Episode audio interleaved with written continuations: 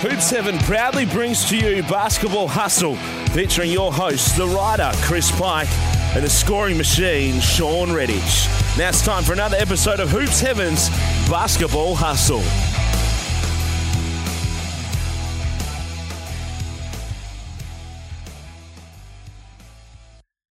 Hello and welcome to the latest episode here of Hoops Heaven's Basketball Hustling. And what a time to now be doing our show, Sean. This is the time that we've gone through a whole season four, and now we're preparing for two game threes of semi-final series, which are, are both fascinating in their in their own rights. We couldn't have asked for any more in terms of entertainment, excitement, and drama over these first four games that we've seen. Firstly, two two toss of the coin games between the Perth Wildcats and the Cairns Taipans, and what we've seen over the other side from the Sydney Kings and Melbourne United, it almost just has, has to have been seen to be believed. It's been that fascinating. Plenty of other things happening across the NBL as well, which we'll discuss on this week's sh- show. So let's get straight into it. I'm Chris Pike, but the man that you all want to hear his opinions of and to get his thoughts of, Sean Redhage, the scoring machine, the Perth Wildcats legend, the NBL TV star still today. How do I find you this week, Sean? I'm doing well. I'm doing well. I'm looking forward to uh, terrific Thursday. Probably the best Thursday night of basketball we'll see all season. So uh, it's an exciting week, and uh, I'm excited to see how it all plays out. Absolutely. We, we couldn't be in a better position. Thursday night, two game threes.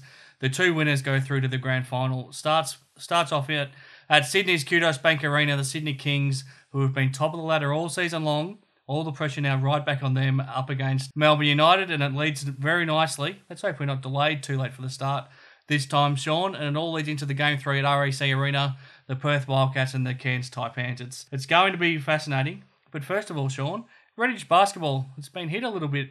You've had a bit of a setback thanks to coronavirus. It seems to be having having some far-reaching influence in a lot of areas right now. Yeah, well, I mean, travel, uh, travel with uh, the coronavirus is uh, probably being discouraged. You saw the uh, WA Department of Education come out and say no more, no school trips overseas except for to the U.S., Canada, and New Zealand. I believe that was the uh, yeah. notice that was sent out yesterday. Uh, yeah, I was, I was planning on taking a, a team over to America in December, and we've kind of had to put that one on, on postpone that one at the moment. So we'll see how it all plays out. Um, hopefully hopefully things uh, are a lot worse, uh, I guess now than they will be in a few weeks' time. Hopefully things really improve. It's, uh, it, but it, you know, scary times as well. You know, if you're in that travel industry, uh, that's probably not the industry you want to be in at the moment. It's, uh, it's pretty uh, scary, and and I guess you know there's there's a lot of things going on there. Hopefully, hopefully things die down over over the next couple weeks, and you know we'll kind of look back on it, and it's not as bad. But you, you guess you've got to take it pretty serious where it is at the moment. Yeah, let's hope it's more preventative measures right now that are, going to help it from spreading and becoming this sort of massive global outbreak. But we're here to talk about basketball in the NBL, Sean, and what a what a first four games of the semi-final series we saw last week. Of course, it started Friday night at RAC Arena. Going into this series with the Wildcats and the Taipans, we both thought it was just a toss of the coin type deal because they were both so evenly matched and and what a what a game one that was. And went into overtime, 108 to 107. The Wildcats ended up winning. I mean, the Bryce Cotton and Scott Machado show was unbelievable. Bryce Cotton, 42 points on, including 10 of 19 from three point territory. Scott Machado, 31 points, 9 assists, 8 rebounds. We'll go into it in, in a bit more detail now, but uh, a little bit later, sorry. But an incredible game one. And that led into game game one of the Sydney Kings Melbourne United series on Saturday night. And after dominating the whole regular season, the Sydney Kings just didn't show up for the first three and a half quarters. Melbourne had the game on on toast. They were 15 points up, or, or maybe even 16 points up with five minutes to go. And then the Kings go on a 24 to 2 run to snatch that victory 86 to 80. And then we, it leads into Sunday, the Cairns Convention Centre. Game two between the Taipans and the Wildcats. The Wildcats started on fire. Miles Plumlee got off to a to a hot start. He couldn't keep it going, neither could Perth. Bryce Cotton scoreless in the first half on just two shots, and the Taipans looked really good, 85 to 74 winners. And then the most remarkable game of all on on Monday night, Melbourne Arena. At one stage, Melbourne, against the team, remember, that had been on top of the ladder all season long, at one stage they scored 38 straight points. They ended up leading at one point in the game by 58 points. They went on to win 125 to 80, and that's a team that's got Andrew Bogut, Casper Ware, Kevin Lisch, Brad Newley, Didi Louzada, Daniel Kickert.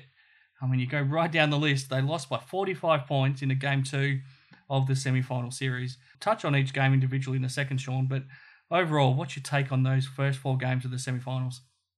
Well, I think I guess I was kind of expected that uh, you know the Cairns Perth series to go to Game Three, um, and I thought it was going to be a tight one. I didn't expect the level of play that I saw in Game One.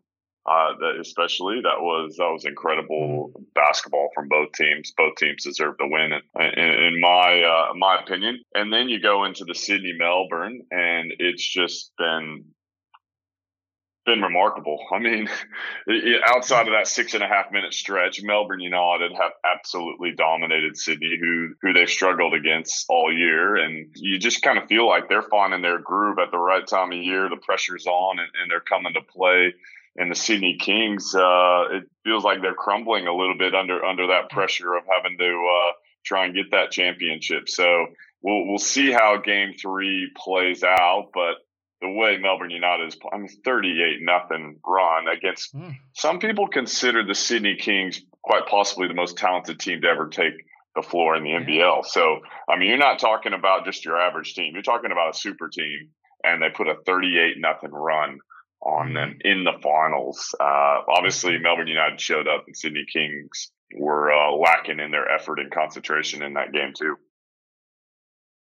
let's touch on the game one that started things off on Friday night in Perth with the Taipans and the Wildcats. And, and like you, it was probably the highest quality game out of the four to start the, the semi finals. And to me, I thought the Taipans did so much right. They were probably probably the better team, even though they lost the game. But if you have a look at some of the, some of the numbers, they they shot the ball at 61% from the field, 56% from three point territory. They ended up with 12 more rebounds than then the Wildcats, you know, as I said, they had Machado, you know, threatening a triple double on the back of 31 points, which is a is a hell of an effort. Cam Oliver working to the game nicely as well. Clearly the best big man on the court with 19 points and and 18 rebounds. You know, DJ Newbill still did did the job offensively with 25 points, even though Bryce Cotton did what he did up the up the other end. And Nate Jawai had his moments too, even though I thought Jesse Wagstaff got away with a lot when he defended him in the second half.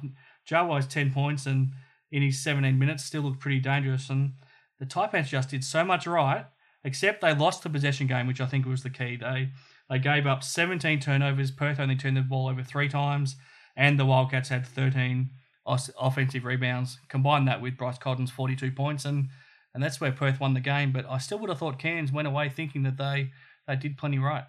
Yeah, they're extremely unlucky not to get that, and uh, you know I walked away from that game thinking wow, as a fan of basketball, that was that was awesome. That was what mm. uh, what you want in finals basketball. And uh, credit to to Cairns to come into a tough environment, although it wasn't as big a crowd as uh, as Perth is, is used to having. Um, that game one's usually the toughest sell. Uh, I think the the Red Army might be a little bit spoiled there. That uh, just mm. expecting their team to either get to Game Three or to the Grand Final. Um, but it was a it was a well played game. I mean, just huge shots from both teams, and out mm. outside of Bryce Cotton doing Bryce Cotton things. And and I thought what changed the game was Trevor Gleeson went to that small ball lineup with about sure. four minutes into the third quarter. Uh, something I, I kind of thought he was going to do. It just looked like they were attacking Miles Plumlee anytime he was out there on the court. And he actually played quite a bit in that first half.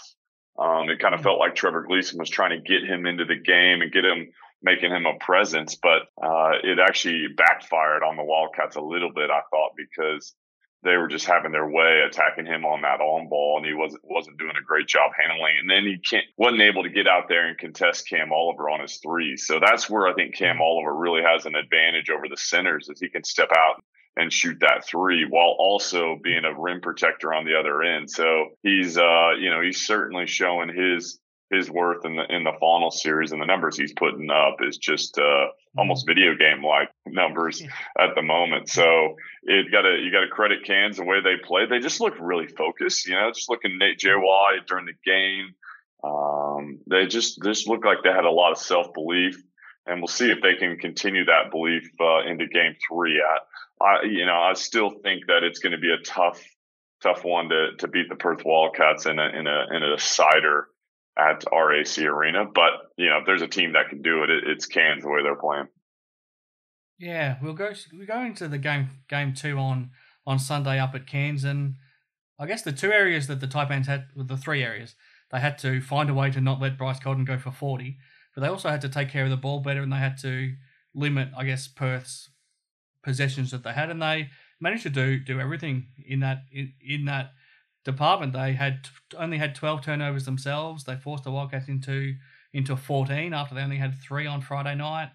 Um, they Perth still had 10 offensive rebounds, which I probably think they thought was too many, but they still ended up winning the rebound count once again. And the job they did on Bryce Cotton, they, they, you know, DJ Newbill and Jarrod Kenny just wouldn't leave, leave his pocket. But then anytime he went near the ball, the bigs would step up to make sure he was double teamed, and they just had to, they just got the ball out of his hands at every opportunity. And he only took two shots for the entire first half, was scoreless at half time and he only ended up with 11 points for the game. So everything that they just fell short of doing right on Friday night to lose by a point, they were able to do right on Sunday. And and after the first five minutes of the game, they probably dominated that one. And the the 11 point margin probably even flattered Perth a little bit. Yeah, well, I kind of felt like because the Wildcats started so well, they almost forgot about Bryce Cotton there in the first half. Yeah. And, uh, you know, Miles Plumlee had some good plays and stuff, but it uh, you know then things started to dry up because they're, you know they just weren't getting the, as good a looks. And that's when Cairns kind of went on that run. Uh, you know they were down 11 to 5 or 11 to 6 i think it was and they went on a huge run and, and never looked back from there. And it just felt like the wall cuz you know i think Cairns taipans did a great job. Dj Newbill just i mean that's what you got to do. You you got to get the ball out of Bryce Cotton's hands. You, you almost just have to mm-hmm. face guard him, play the rest of the guys normal, and just flat out face guard. We saw that last year. Teams were starting to do that. They had some success with it. The Wildcats made some adjustments, started putting Bryce Cotton at the one, which, which means he's bringing the ball up. And that's what I expect in, in game three. I, the Wildcats will uh, try and get the ball more into Bryce Cotton's hands. And that's what they've got to do. If they want to win this series, they almost have to play through Bryce Cotton because they're not getting a whole lot from Terrico White you know, I think Clint Steindl's knocking down some shots. Jesse Wagstaff and, and Nick Kay are, are playing pretty well, but those guys aren't going to consistently just beat your defense. They, they got one guy that can really create for everyone else, and that's what they have to play through. Usually they're pretty smart with it, but um, credit Cairns Taipans the way they, they made those adjustments in the in the game too. then the other series, game one in Sydney on on Saturday, Melbourne looked so good for the first thirty, like I said, probably thirty four minutes. They were they were leading 78 to 62 when a tech foul was called on the on the Kings and Melo Trimble knocked down the free throw. And then from there, they only scored two points the rest of the way. For, so for the last six and a half minutes, they scored two points and, and Sydney piled on 24. And it was just a remarkable way to finish the game. But in some ways, did that probably gloss over for Sydney some of the problems that were shown up before that point? Perhaps did they get a little bit complacent potentially heading into game two? Yeah, I think so. And I'll tell you what I've noticed over probably the last couple months of the season. I don't mm-hmm. really like their balance. You know, I think they they brought in Xavier Cooks and they're trying to play him at the three, Jae'Sean Tate at the four, and then Andrew Bogut at the five. Yeah. And you just really don't have shooters out there. Um, outside of Casper Ware, who's who's gone missing um, in this series they no longer have any shooters, and Kevin Lisch just doesn't look at, as smooth as he has in the past as well. So it just kind of clogs things down. I think they're going to need to go back to almost a little bit of small ball lineup as well. I think they need to bring, you know, Xavier Cooks needs to be an energy guy off the bench because him and Jae'Sean Tate and Andrew Bogut, I don't think are a great combination. Um, and if you look at their record from where they started to where they are now, they I don't think they got better with Xavier Cooks and, and how where they're balanced with him. I like him as a player. I just don't think he's the perfect fit. I think he's more of a four man in our league. But when you've got Jae'Sean Tate, who's uh, you know first team all all NBL, it's tough to um, put him at his his best spot. So that's yeah. me looking at it from a uh, from a point of view where they, they've got to find some balance because I don't think they could beat Cairns or the Wildcats the way they're playing against Melbourne United at the moment, even if they do sneak through to the grand final. No, I think you're totally right. It's a, it's a great point because Bogut, Bogut, Cooks, and Tate, not, none of the three of them can shoot. And then you're starting with Kevin Lisch and Casper Ware as well, who aren't shooting the ball well either. So you've got five guys there that are not shooting to start with, and yeah, it, it definitely hurt them. Now, h- how would have Melbourne United handled the the capitulation? There's no other way of putting it. They completely fell to pieces in that last six minutes on on Saturday. How did they turn that around into the performance they delivered on on Monday, which ended up being the most emphatic, dominant performance we've seen by any club against anyone this whole season. Yeah, well, let's talk about that game one because uh, you know I'm sitting here watching the game. I'm just like, what are they doing? I mean, they they look like they were down 18. I mean, they had guys just coming down, coming down. Five seconds into the shot clock, throwing up contested threes. I mean, literally yeah. all if if all they did was come down and ran 24 second shot clock and then handed the ball to the ref, they would have won that game for sure.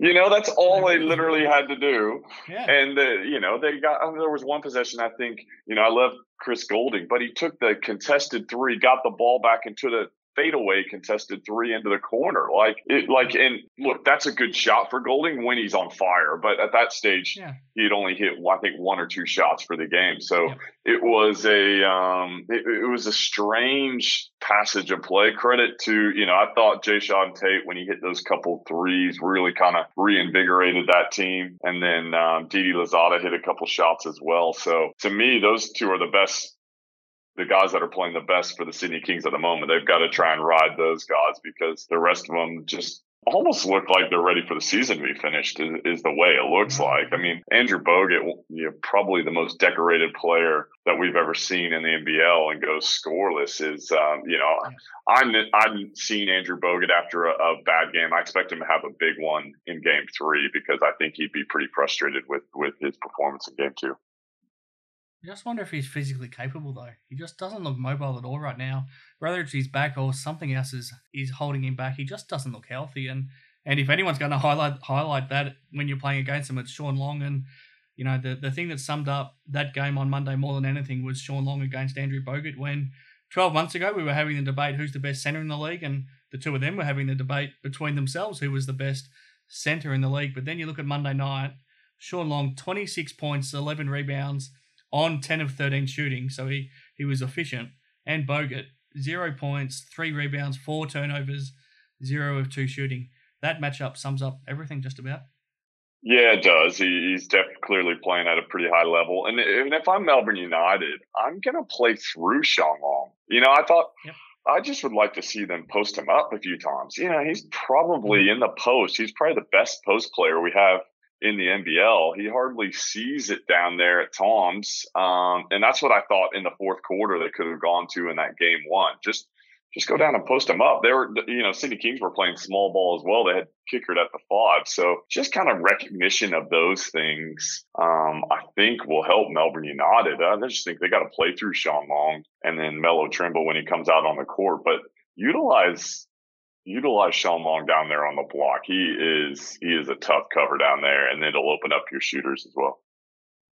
The other big difference is the point guard battle. Even though Melo was coming off the bench, he's he's still playing the minutes of a, of a starter, and, and I guess it was always going to be fascinating how how that swap worked. Obviously, Sydney Sydney were trumpeting the fact that they were able to lure Casper to, to join them after after his last couple of years at at Melbourne United, but if you have a look at that matchup, Casper Ware in game one, seven points, three of 14 shooting, zero of nine from three point range. And then in game game two, it, it didn't didn't get much better for him. He had 10 points, three of eight shooting, and two of seven from from long range. And you have a look at Melo Trimble, and he was he was fantastic. In game one, 34 points. He hit five three pointers, and he also had five assists. So he's willing to share the ball around. And then he didn't have to do a hell of a lot on Monday night, but he still had 20, 21 points and, and hit three three pointers pointers as well. Melo Trimble's clearly winning that battle too. Yeah, he's he's playing at a at a you know very high level. I love the way he's attacking. He's not settling for that three yeah. as much. And that's what the mindset he's got to have. I think it's, uh, you know, he's kind of taking it personal, and it's been a, a great move putting him on the bench and kind of come in. And when he comes in, he knows he's going to have the ball in his hands, and he, he's in attack mode, and uh, it's a great impact. Um, but then I think it also gives other guys a chance to kind of get going. Shawn Long, Chris Goulding, they're playing through them a little bit more in those first probably three, four minutes of the game, which probably gives them a little bit more confidence. So it, has been a good move there at, Melbourne United, and it kind of, I guess, is is kind of giving them uh, a little bit of a jolt coming down the, this last stretch. And uh, to me, it's been one of the big keys for why they're playing so well as of late. Have you ever seen anything like that in a semi-final game? Especially when it's the top seed that's trailing by 58 points and giving up 38 straight points in a game. You, do you remember seeing anything like that before? Look, I've been a part. We we played the Sydney Kings when I was in with uh, the Wildcats. I think it was 07 or 08 no, you're um, and we we went in we went into Sydney. We beat them game two at our place. Might have been in yeah. overtime. We yeah. went there and they were just on a whole nother level. I think they were up by forty. I think coming into the yeah. timeout, Scott Fisher was like, "Hey guys, I've lost a game by 50. Let's not let that happen." Um, I'm not sure what the final score was, but that game, I mean, the Sydney Kings team was talented then too as well. They were, um, you know, they were clearly the best team in the league that year. I think they ended up getting beat by by Melbourne. Um, Melbourne Tigers. Melbourne Tigers in the final, but it was it was one of those things where just nothing went right, and uh, and they were just on. They were hitting every shot, and I think we we missed a heap of free throws. It was just nothing, and that and that's the way the Sydney Kings. It just looked like nothing went right, but they really didn't have anyone that could was really engaged outside of Jae'Sean Tate. I thought he was he was he was into the yeah. game, but outside of that, the, the effort level was um, you know, your Sydney Kings, you've got to just try and wipe that and and use that as a little bit of motivation. But it was it was an impressive performance from from Melbourne United. They were yeah, they were desperate. I think they were probably frustrated. It, it almost seemed like Sydney Kings felt like they were just going to lay over and die because they came back and got them in that game one right at the end. But credit to the Melbourne United. And let's not forget Melbourne United. This team won won the championship two years ago and got to the grand final last year. So it's not like they don't have championship material and metal about them. So it's a uh, you know you're going to have to beat them. They're not just going to lay down and, and give you give you the series. That's for sure. Okay, Sean. Let's just take a break for a second to thank Hoops Heaven for once again making this show possible. Let's be honest, we wouldn't still be here at this point of the season, having come through our first whole regular season here on Hoops Heaven's Basketball Hustle without their support. So head over to hoopsheaven.com.au or indeed check them out at Facebook or, or Instagram because I just remember 10 years ago if you'd want any basketball merchandise of your favorite team or indeed anything sort of Jordan related or branded with Nike or Adidas or or any of the major brands, you would have to go online and and boy, with the way the US dollar is right now, and if you add in all of the shipping to come over from the US, it just became too expensive to be realistic. But thanks to a store like Hoops Heaven, your your life is now a lot more easier, and you can get all of the basketball merchandise you could ever hope for. So, like I said, head over to hoopsheaven.com.au,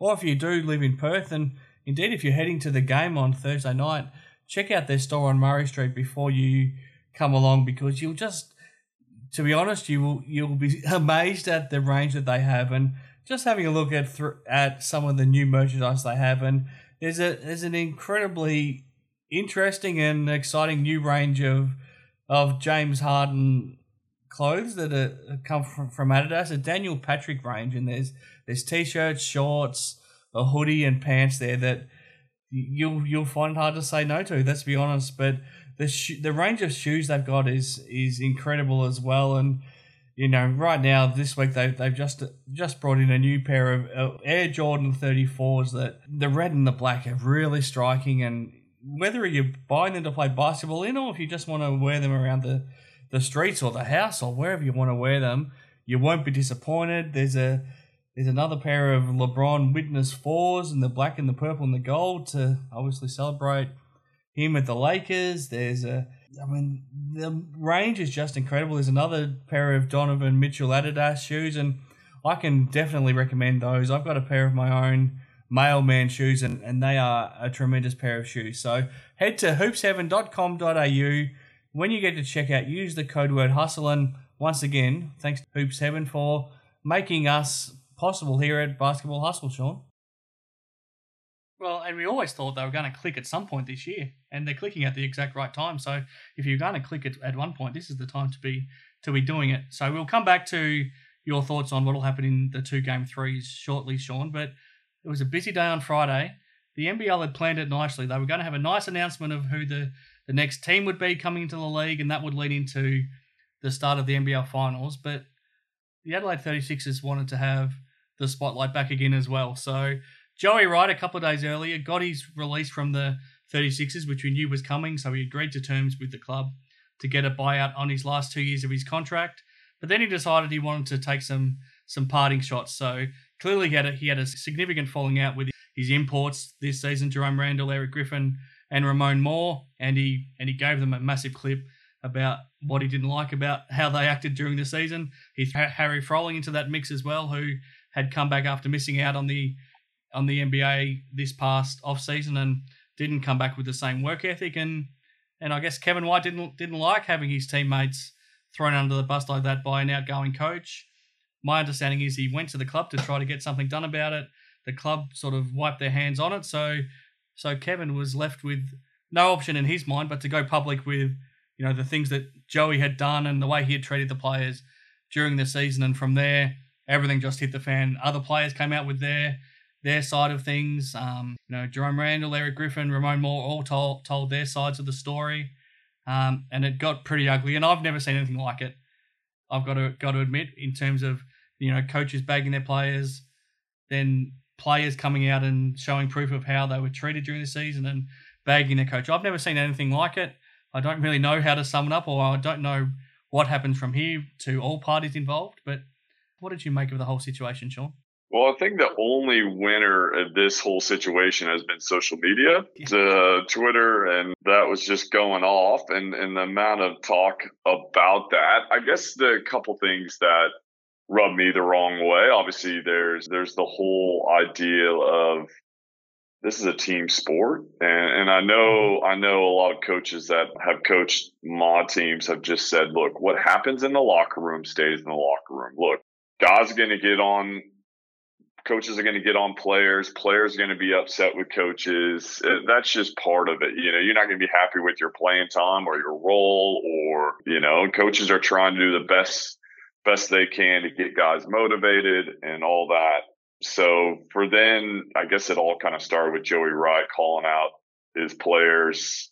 Um, and and you know, if if you're Joey Wright, maybe you just if you're going to have, say, hey, we weren't all on the same page, we had a few guys, but to call out guys by name and to say, I think that's where probably frustrates me from a player's point of view. If I'm looking at it, like mm-hmm. I can understand where the players are like, look, we're we're supposed to be in all this together. You know, obviously, you know, not every guy had a great season. Obviously, Harry Froling after um, rookie of the year was was considerably down this year, and for whatever reason, that was. You know, I saw in that last game in Adelaide, Eric Griffin came off after three minutes. Obviously, he had a terrible three minutes and never mm. saw the court again. So you kind of felt like there was there was some underlying issues there, but uh, and that's well, where it's apparently as it as it turns out, since Joey had sent him a pretty abusive message an hour before the game. Yeah, so I mean, there's there's a lot of a lot of things there that don't coincide with being a successful organization and a successful team. You know, I think Joey's teams have always kind of had that edge about him. He's been pretty mm.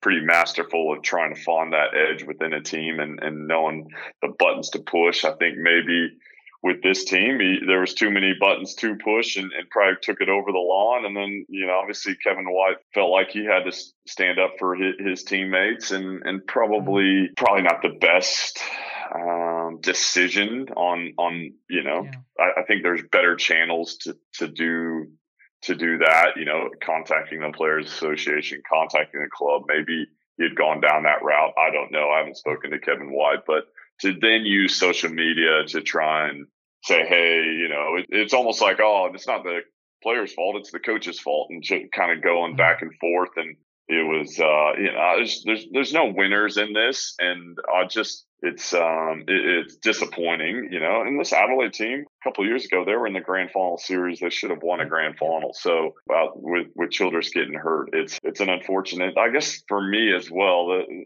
I'm waiting to hear what the Adelaide 36ers going to do about it. I mean, you know, they've come out and said, "Oh, yeah, we're investigating," but we haven't heard anything about it. So it tells me that where's that organization and their structure of things, and, and how are they going to? It'll be interesting to see how they handle this over the next week because all, outside of a statement, we haven't heard much. Um, much. Uh, it's almost like they just kind of want it to die down, and and hopefully there's mm-hmm. another big story. The coronavirus, I guess, maybe has taken over and um, people hopefully forget about the the situation, but that's that's that that that's how it seems from from the outside. Yeah, it does. yeah. Um, have you ever been part of a club that has had those internal issues, but you've been able to keep it keep it inside? Have you ever have you ever ever been part of anything like this? Have you ever seen anything even remotely close to this? No, not at this level not at this level. I mean, I think there's always going to be a little bit between the players and coaches, and there's always going to be some players that are a little upset with with whatever's happening, and coaches upset with players um, how they're performing. And I guess it's how you deal with that in a, a constructive manner probably determines your long term success. Um, and it's a, uh, but yeah, I haven't personally, and I've seen some some interesting moves from management and that side of things, especially probably more in like Puerto Rico and, and those um, in those scenarios. But uh, yeah, I guess you kind of feel like the NBL's at another level professionally and and structurally wise, and uh, so it's disappointing to see it come to this. Yeah, it is. I mean, there's so many different moving parts of it. We could probably spend a whole show talking about it, but we'll we'll try and move on because the other news that came out on Friday was the newest team to enter the NBL. It'll come in for the 2021-22 season. They'll be based in Tasmania. You spent a season playing down in Tasmania when you first came out to Australia, Sean. Is this is this good news? Yeah, I'm I'm excited about it. I know a lot of people down in, in, in Tassie are excited about it. Long time coming. I kind of felt like uh, they were ready for a while now, and uh, I'm I'm glad to see the NBL is recognizing it. Obviously, they took the uh, preseason blitz tournament there and had tremendous amount of success. The thing I'll I'll say is, you know, I, I lived on the northwest coast, and basketball is huge there. I mean, they've got their own mm-hmm. domestic comp, and on a Tuesday night, you get these stadiums that are that are packed. It's freezing cold in there, and people show up to watch basketball. So I think mm. that you know it's kind of that the first national team and a national competition um, in Tasmania, and so I hope that Tasmanians get get behind it and it, it, becomes a success. It's it's always tough to start a new club and, and find that success, but I think it'll go well. I, I've I've always said that you know if there was another place that should deserve to get it, I think I think Tasmania is is right there. Just how much I know they love their basketball and where where it's going at the moment. Yeah, totally agree, and I'm glad they got in there before an AFL club or another sporting code as well. So the whole state can get behind this club, the corporate dollars, the the sponsorship dollars, the the fans, and you know the merch, the memberships, and everything. So yeah, I'm sure it's going to be a great success. And credit to the NBL for making it happen and, and making it happen fairly quickly. It obviously will be delayed a year, but that's just to get the Derwent Entertainment Centre redeveloped and up to NBL standards. So it'll be it'll, it'll be pretty exciting. But Sean, we have two huge game threes on Thursday night to look forward to. Now, Sean, a couple of weeks ago, we announced, thanks to ID Athletic, a special competition that's still running. So, anybody that's listening, head over to our social media pages at Hoops Heaven, Hoops Heaven's Basketball Hustle. Get onto Facebook, get onto Twitter, get onto Instagram, and just type type Basketball Hustle into your search into your search engine, and and find find our post. We'll we'll post up another post this week it, and thanks to ID Athletic, for your basketball team, you can win your very own set of singlets. You can design them yourselves, you'll get them freshly made. And this is just an incredible offer because there's some some teams running around in social competitions, junior competitions, whatever you're playing, it doesn't matter, in some pretty ragged looking outfits. So all you have to do is send us a photo of what you're currently playing in. Tell us how much you would appreciate a brand new free set of uniforms, and just just just send us the photo. Tell us your your reasoning for it, and come the last show of, the, of this season here on Hoops Heaven's Basketball Hustle, thanks to ID Athletic, we'll pick a winner and you'll get your own brand new free set of singlets. It's a it's something you just don't want to miss the opportunity to win. So thanks to ID Athletic for making it happen. And of course, you can support them and check them out at idathletic.com. Okay, Sean. So let's start. First up, we've got Sydney Kings, Melbourne United at Qudos Bank Arena. It's going to take a hell of a turnaround from the Kings to come back from that 45 point loss to win, but they have been the best team in the competition all season. How do you see this game three playing out? I think I think Melbourne United. It was going to be hard if they lost game one. Um, and if you're looking at precedents, I think 21 of the last 22 series, the team that won game one um, went on to win it. And the fact that Sydney Kings are playing at home, I know they haven't played great. I think Will Weaver's going to make some change. I think he needs to go small ball, get his shooters in the lineup. I think Sydney Kings will, will get it done, but it's it's no lock for sure. I think, uh, but I am mm. I'm predicting the Sydney Kings just because they're playing at home. They've been the best team all season, um, but uh, I'm I'm excited to see how how it uh, how it plays out in Game Three. This is uh, this is fantastic. Two Game Threes on the same night. As a basketball fan, I can't wait. Question from left field a little bit because the Kings are now at full strength. Deshaun Taylor's now not playing in this final series, but he was playing some really good basketball before he had to go out once Moller, Louzada, and Lisch all came back. If you were Weaver, would you consider finding a way to get Taylor to be able to play in Game Three, or would you stick with the players that you've got? It's a, it's an interesting question. Who who could you who could he replace though? Can he replace you anyone? say somebody's injured. I mean, it could be could be Lucas Walker, Craig Moller. You just say that they're injured and and Taylor can play. But would you would you consider it? So they have to be injured though, right? Well, they well Ramon Moore was supposed to be injured. well, I mean, you would you would definitely have a conversation about it. I I just don't think that. Yeah, I, would say they have enough shooters there. Like they've got Didi Louzada, Kevin Lisch, Casper Ware. They just need to play those guys. Yep. Um, I think that should be your your one, two, and three, and then put Tate and and Bogut, and maybe even throw Cooks at the five at times. Um, yeah, you know, if Bogut's going to be a little ineffective, throw, you know, kind of do what the Wildcats are doing, and almost, you know, Cooks can. Uh, he's pretty handy on the defensive end. It's probably one of the best attributes he has. So, uh, yep.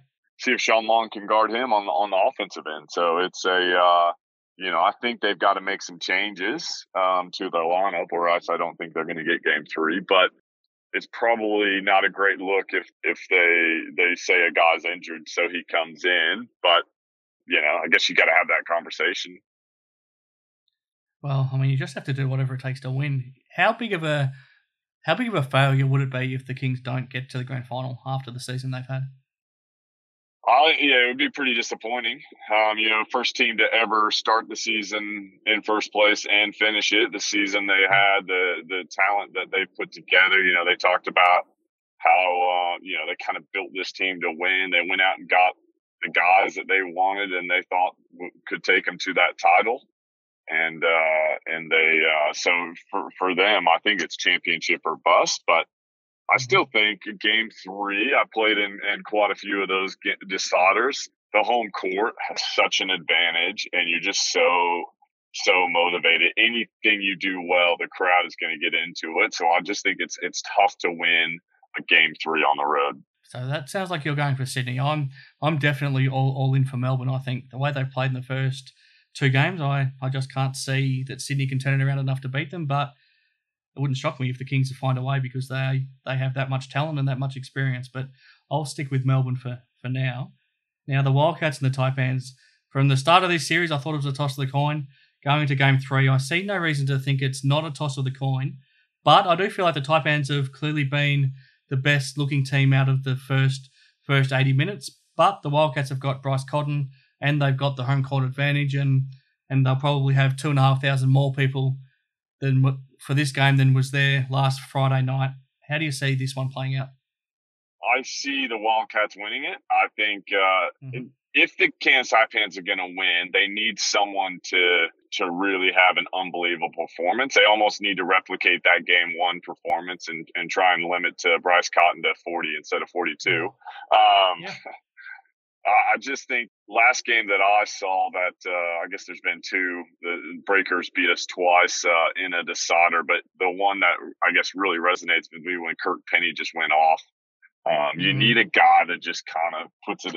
I think Machado is is that guy. He can, you know, he can really take over a game if he needs to. So I think if if he can have a massive game, it'll uh, give him a good chance. I just think it's going to be tough to win Game Three on the road especially in Perth with the with the crowd that they have, and knowing those guys, you know, Mitch Norton, Damian Martin, um, I think even Terrico White's going to be really amped up for this one. So I think uh, I'm going with the Wildcats.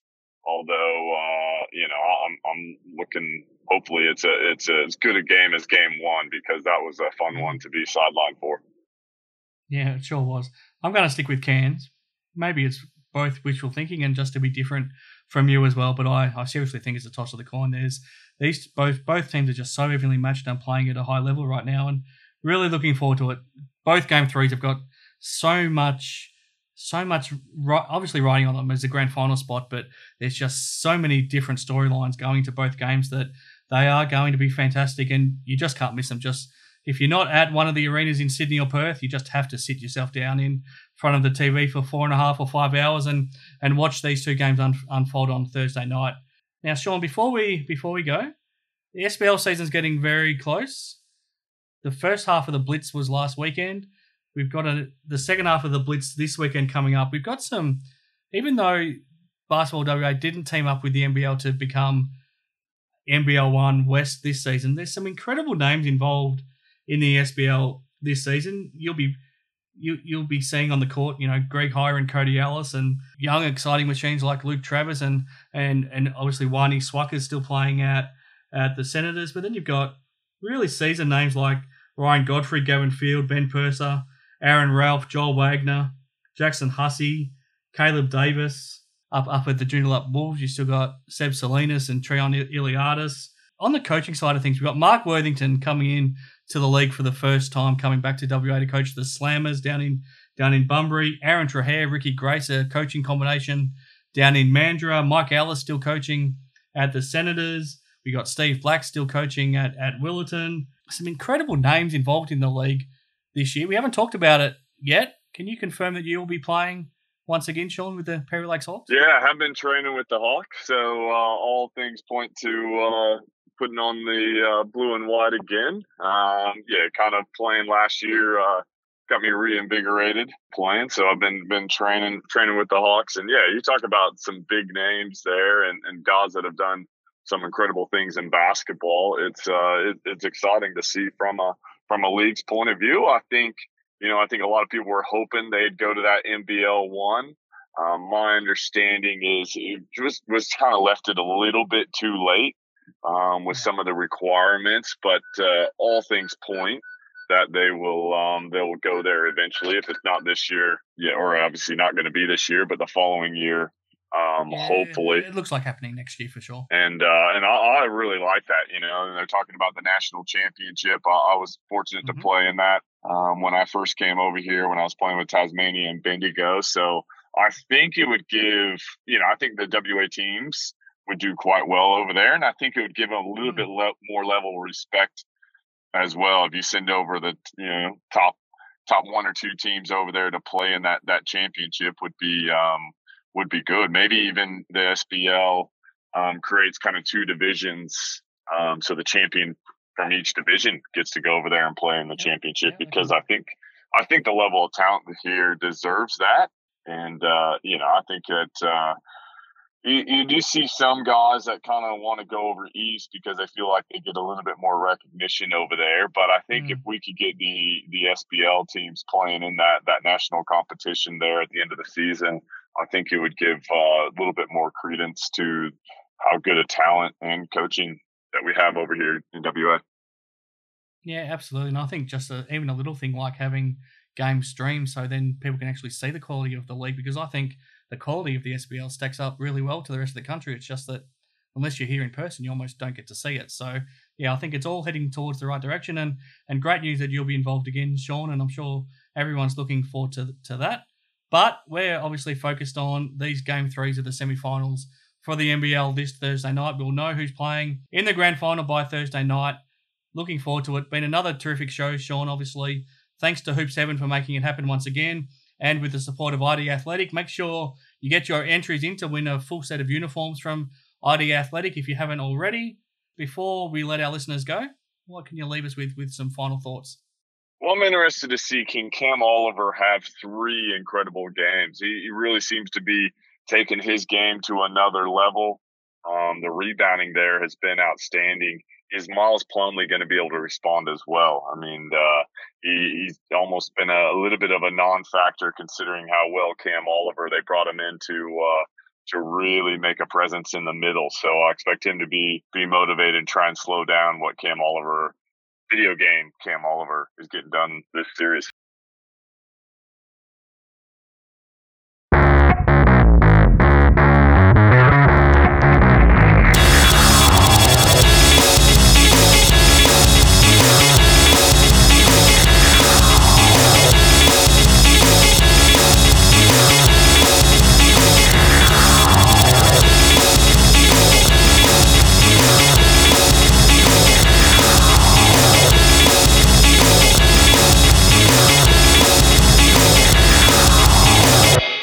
Bye, have a great time.